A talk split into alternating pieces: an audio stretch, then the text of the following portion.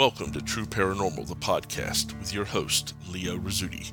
Every week we will explore such topics as ghosts, demons, poltergeist, haunted history, time shifts, cryptozoology, and other aspects of the paranormal through listener submitted accounts, documentary studies, and interviews with the investigators that dedicate their lives to searching for proof of the unknown. So get a fresh cup of coffee, dim the lights, relax, get ready for a short visit to the realm of the true paranormal.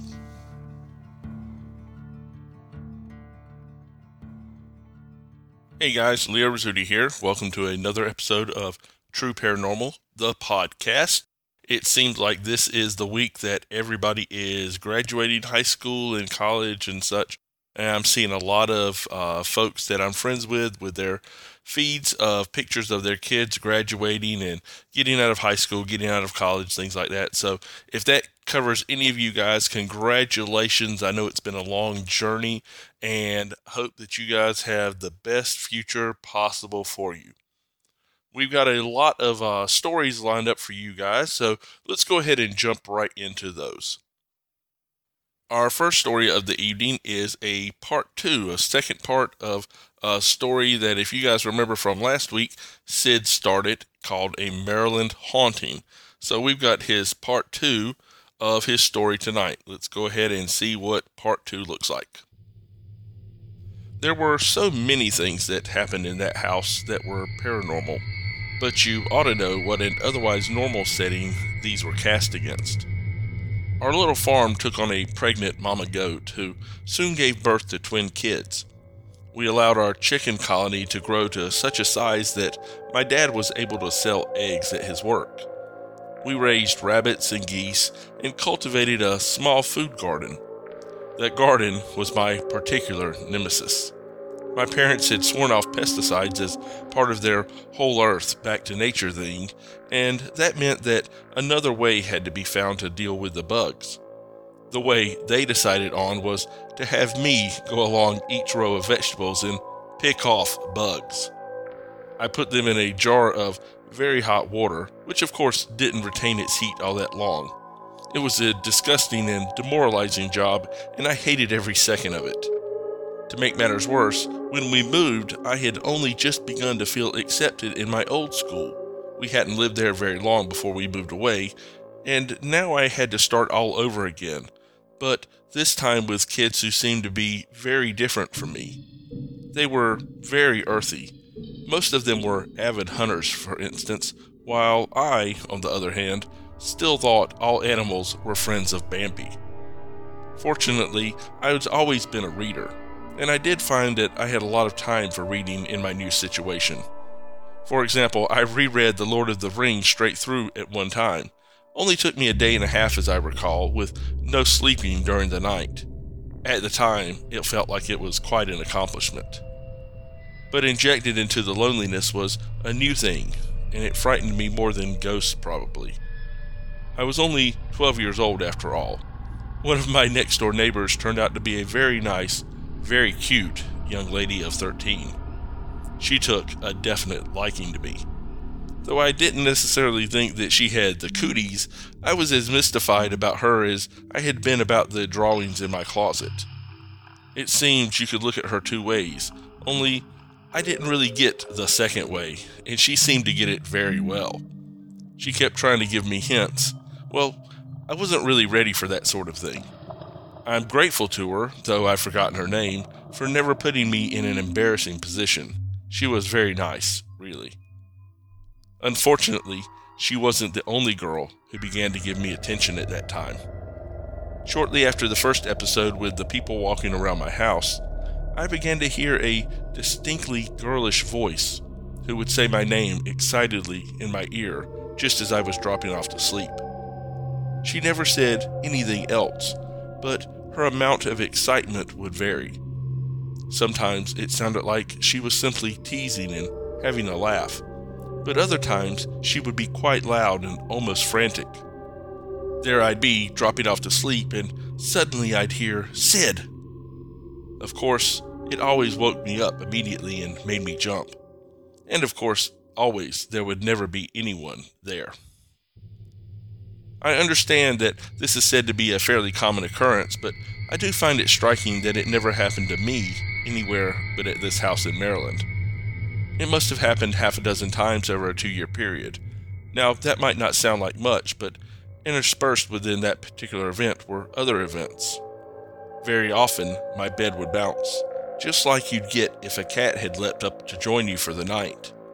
This would not have been strange, as we always had cats, but what was strange was that there never was a cat there. They just didn't come upstairs for some reason. Not the living ones, anyway. These sort of things unnerved me, as you can imagine. I told my parents about them. Too much sugar was the answer I always got, and on top of having to endure a haunted room, I now had to forego all my favorite sweets. It got to the point that I couldn't go to sleep at night. I began to leave the light on, which was a simple hanging naked bulb in the middle of my ceiling. That worked for a while until I began waking up in the middle of the night to find the light had been turned off. I cross examined everyone in the house, and no one ever admitted to doing it. I didn't like sleeping in the dark, but even less did I like waking up in the dark when I knew I'd left the light on. So, with a heart made numb with fear, I went back to having it off for bedtime. Then I'd wake up with the lights on.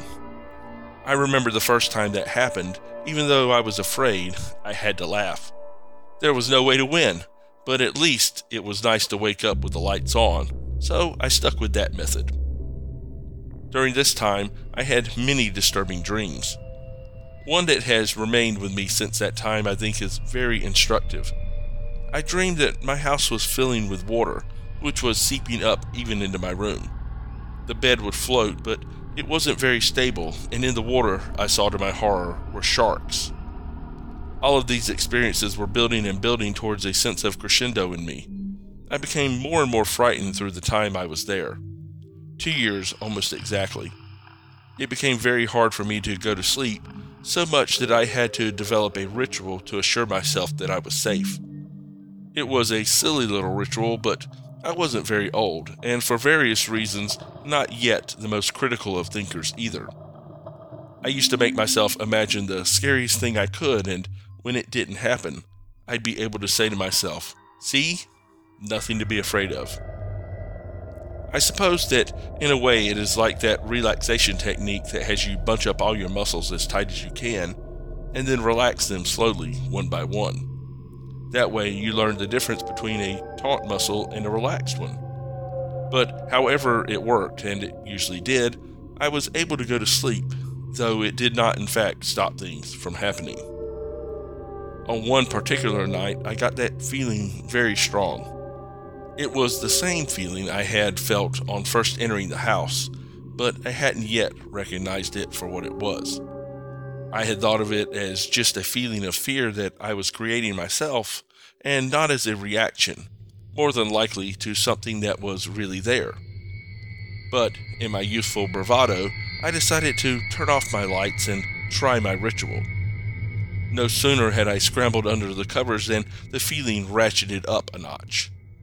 I wasn't feeling particularly confident in my little ritual yet, and as I started it, at the last moment, Instead of thinking of something really scary, I thought the thing that lives under my bed could reach up and grab my foot.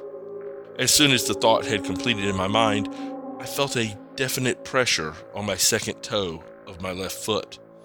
A pressure that squeezed to the point of almost being painful, but not quite. Gave two jiggles and then slowly let go. It had obviously been designed to make certain I knew I had felt what I thought I had felt. On the face of it, I suppose that story's a little silly. I expect some of you might have even had a laugh while hearing it, but I assure you, had you been there, you would have been petrified with fear. I was frozen stiff. For a few seconds, my mind didn't work at all, and when it did, all I could think was lay very, very still. Don't move. Pretend to be asleep. I did that, although I did not actually fall asleep at all that night. Thankfully, it never occurred to me that whatever had done that to my toe had to have been able to read my thoughts. There were other little things that happened there. For instance, we got two collie mix puppies who were dumb as dirt. Since it was still summertime, until they were potty trained, they stayed out on the front porch at night. One morning, we went out to discover that one of them had had a bout of diarrhea. But that wasn't the strange bit. The strange thing was that they had somehow been able to spell the name Schultz with it. It didn't occur to us then that it was a paranormal thing, although it bothered me at the time. We should have taken a picture of it. It was only recently that I had figured out what was bothering me about it. It was perfect. There were no puppy footprints in it at all, as there would have been had the thing been made in the conventional way. As you can see, all of the events that happened there had a lot to do with humor. Whatever it was that was going on there, it had a funny side to it all the way through. I've half suspected that the pretty girl next door was perhaps poltergeisting me it fits the situation well. It mirrored her real world waking interest in me, and she had quite a healthy sense of humor, too. Well, that finishes my story from Maryland. It's my favorite haunting story to tell, as it is so harmless and obviously good humored, even though it was terrifying at the time. Other experiences have been either more remote or downright malicious. I suppose I'll get around to sharing those too, eventually. Wow, Sid, that was very cool. That was definitely worth waiting for part two. Um, and you're right, there does seem to be kind of a humorous side to that. And I, I kind of almost want to agree with you that perhaps it was the girl next door. You know, most poltergeists are caused by people, usually females, that are just entering adolescence, so between the ages of 12 and 15, sometimes as old as the late teens or early 20s, but usually uh, fairly young, early teens. So it is possible that some of this was perhaps subconsciously caused by her. It would be very interesting to find out if there was any activity around her, like in her house or surrounding her, other than the things that were happening in your house, uh, that would maybe confirm that perhaps it was poltergeist activity attached to her. Uh, I think it's neat that you kind of drew that conclusion on your own, but you seem like you're fairly well informed on areas of the paranormal, so not really all that surprising. I do thank you, Sid. That was an awesome story, and we really appreciate you sharing that with us. Okay, our next story of the evening comes to us from Melissa, and she has titled it The Others. Okay, Melissa, let's see what The Others is all about. It was nearly 7 p.m. when we reached my friend's grandmother's house in the province near our school. We were there to spend the night doing our thesis required to finish our course.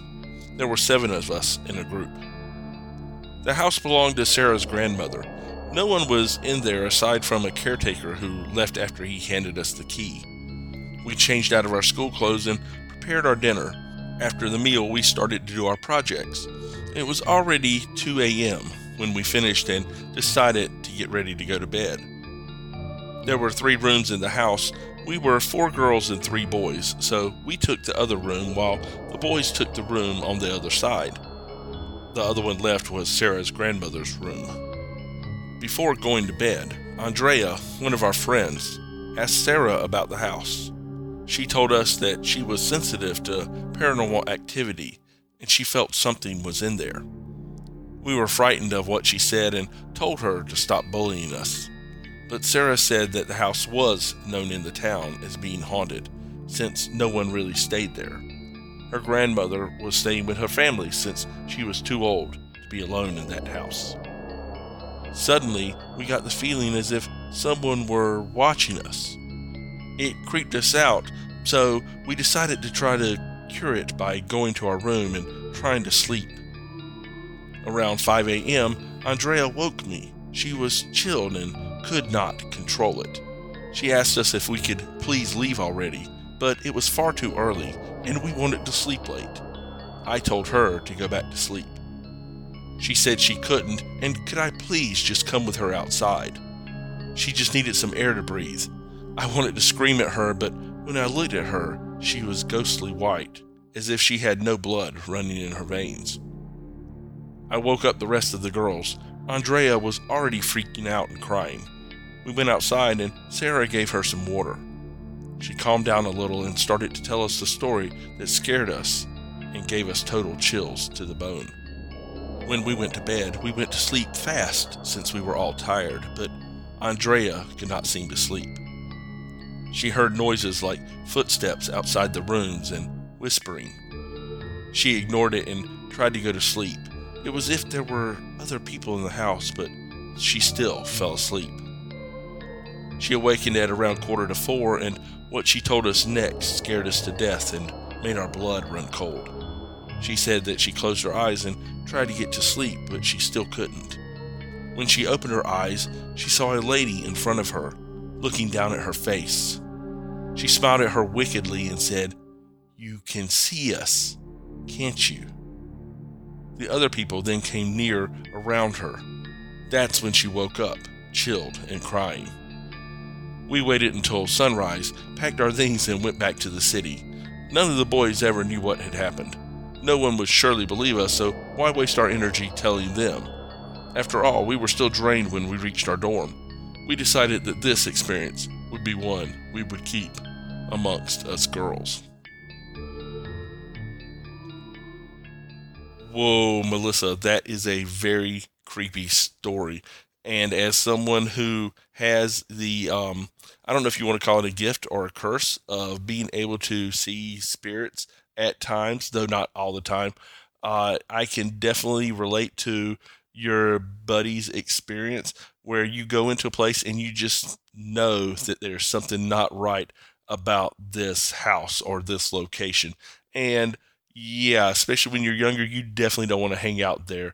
And it sounds like she had kind of an experience that would reinforce that. So I can't really blame her for wanting to get out of there as soon as possible. Uh, I do appreciate you sharing your story with us, though. Thank you, Melissa. That was very, very cool. Okay, our next story of the evening comes to us from a listener named Terry, and Terry has titled it Poltergeist or Demons. Okay, Terry, let's see what you sent us. I lived in a second floor flat with both of my parents. When we first moved in, a neighbor told us that we should not move in there, that the flat was used for constant parties using Ouija boards. My dad did not take any notice of the neighbor at the time. I was about 12 years old. Three nights after we moved in, it started. We had a plastic runner in the hallway to protect the carpet. We had all just gone to bed when we heard something running up and down the hallway on the runner. My dad jumped out of bed and turned on the light. It stopped. My dad thought someone had broken in. He checked the flat there was nothing, just us. He turned the light back off. I went to sleep in my mom and dad's room. Ten minutes later, something was running madly up and down the hallway again. My dad jumped up and ran into the hallway. The running noise stopped. My dad was now standing in the bedroom doorway. He swore and shouted for it to go away, which made it angry because we heard the kitchen cupboards opening and slamming shut and our thick mahogany chairs sliding across the kitchen floor. My mom started screaming in a state of shock. My dad turned on the lights. The cupboards stopped banging and chairs stopped moving when my dad went into the kitchen. All the cupboards were open and the chairs were in the middle of the kitchen. We had years of this, my dad was the first one to see the spirits, and I was the second one to see them. There were two. My mom only heard them and never saw them, which I suppose was a good thing because if she did, she would have had heart failure. The one that haunted me the most wore a black robe with a hood and no face. He had big hands like shovels and wore a big ruby ring. He was seven feet tall and his shoulders were wider than the doorway. He looked like the Grim Reaper. The other spirit wore a white robe and was the same size as the other one and had a white ruffle around his neck. We heard voices arguing. One was telling the other one, You've had your fun. It's time for you to go now. My mom was a bag of nerves. She went to the vicar. They sent people to see if we were mad or maybe if it was real. They must have been convinced because one day later, they gave the go ahead for an exorcism. I'm now 30 and I live in my own house. The other week, my son came screaming down the stairs, saying he saw a man in his room. When he described it, I knew exactly who it was. It matched exactly the tall, dark figure that I had seen as a child. My son is 10 and scared to go upstairs on his own now. I swear it's punishing me. It made my life hell for years, but I got used to it. I thought the exorcism got rid of it, but now my son has seen it. I know he hasn't heard me talk about it because I just don't. It's my secret. Now, it seems, my secret belongs also to my son. Wow, Terry, that was absolutely amazing. Uh, definitely sounds like you had, um, I don't know that I would label that uh, poltergeist activities. Just the activity itself does seem to be poltergeist in nature where things are moving, but it definitely sounds like you had some sort of negative entity there. I'm curious as to whether you had two of them, which it kind of sounds like you did, or whether you had one, because a lot of times uh, demons or negative entities will appear black one time and then they'll appear blindingly white the next. I'm thinking specifically about the Smurl case in West Pittston, Pennsylvania, where the demon that was in their house appeared to them at least once in the form of a blinding white light. So they can take other forms, but it does definitely, especially if you heard it have kind of a conversation, does definitely sound like you had two entities there. In either case, it doesn't sound like they were very pleasant and it might have attached itself to you. So I would, before things escalate, I would see if you can find some help either from some investigators in your area or if the church has gotten involved before and you feel comfortable involving them, see if they can get you guys some help from them. I know the church these days is a little bit reluctant to get involved in hauntings and things of that nature, but if again, if you've had the experience and you've had their inclusion in these affairs in the past, it might be a little more likely that they will get you guys some help. So, at any rate, let us know how things are going for you. We'd love to hear if there was a resolution to what you have going on. Thanks for sharing your story with us. Our last story of the evening comes to us from Joe, and Joe has titled it An Old House and My Apartment Building. Okay, Joe, let's see what you sent to us. I was in the Navy and living ashore at Norfolk, Virginia in the early 70s. It was an old two story house. The main floor had a kitchen, dining room, and living room. The second floor had a master bedroom that was nearly half the size of the house, smaller bedroom, and a bath. One day I was in the master bedroom folding laundry. People came and went all the time. I had a couple of roommates and they had friends so the doors were seldom, if ever, locked. I heard the front door open and close and called out that I was upstairs.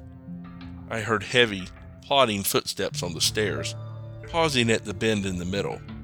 It was as if whomever it was was really tired and it was all they could do to walk up the steps.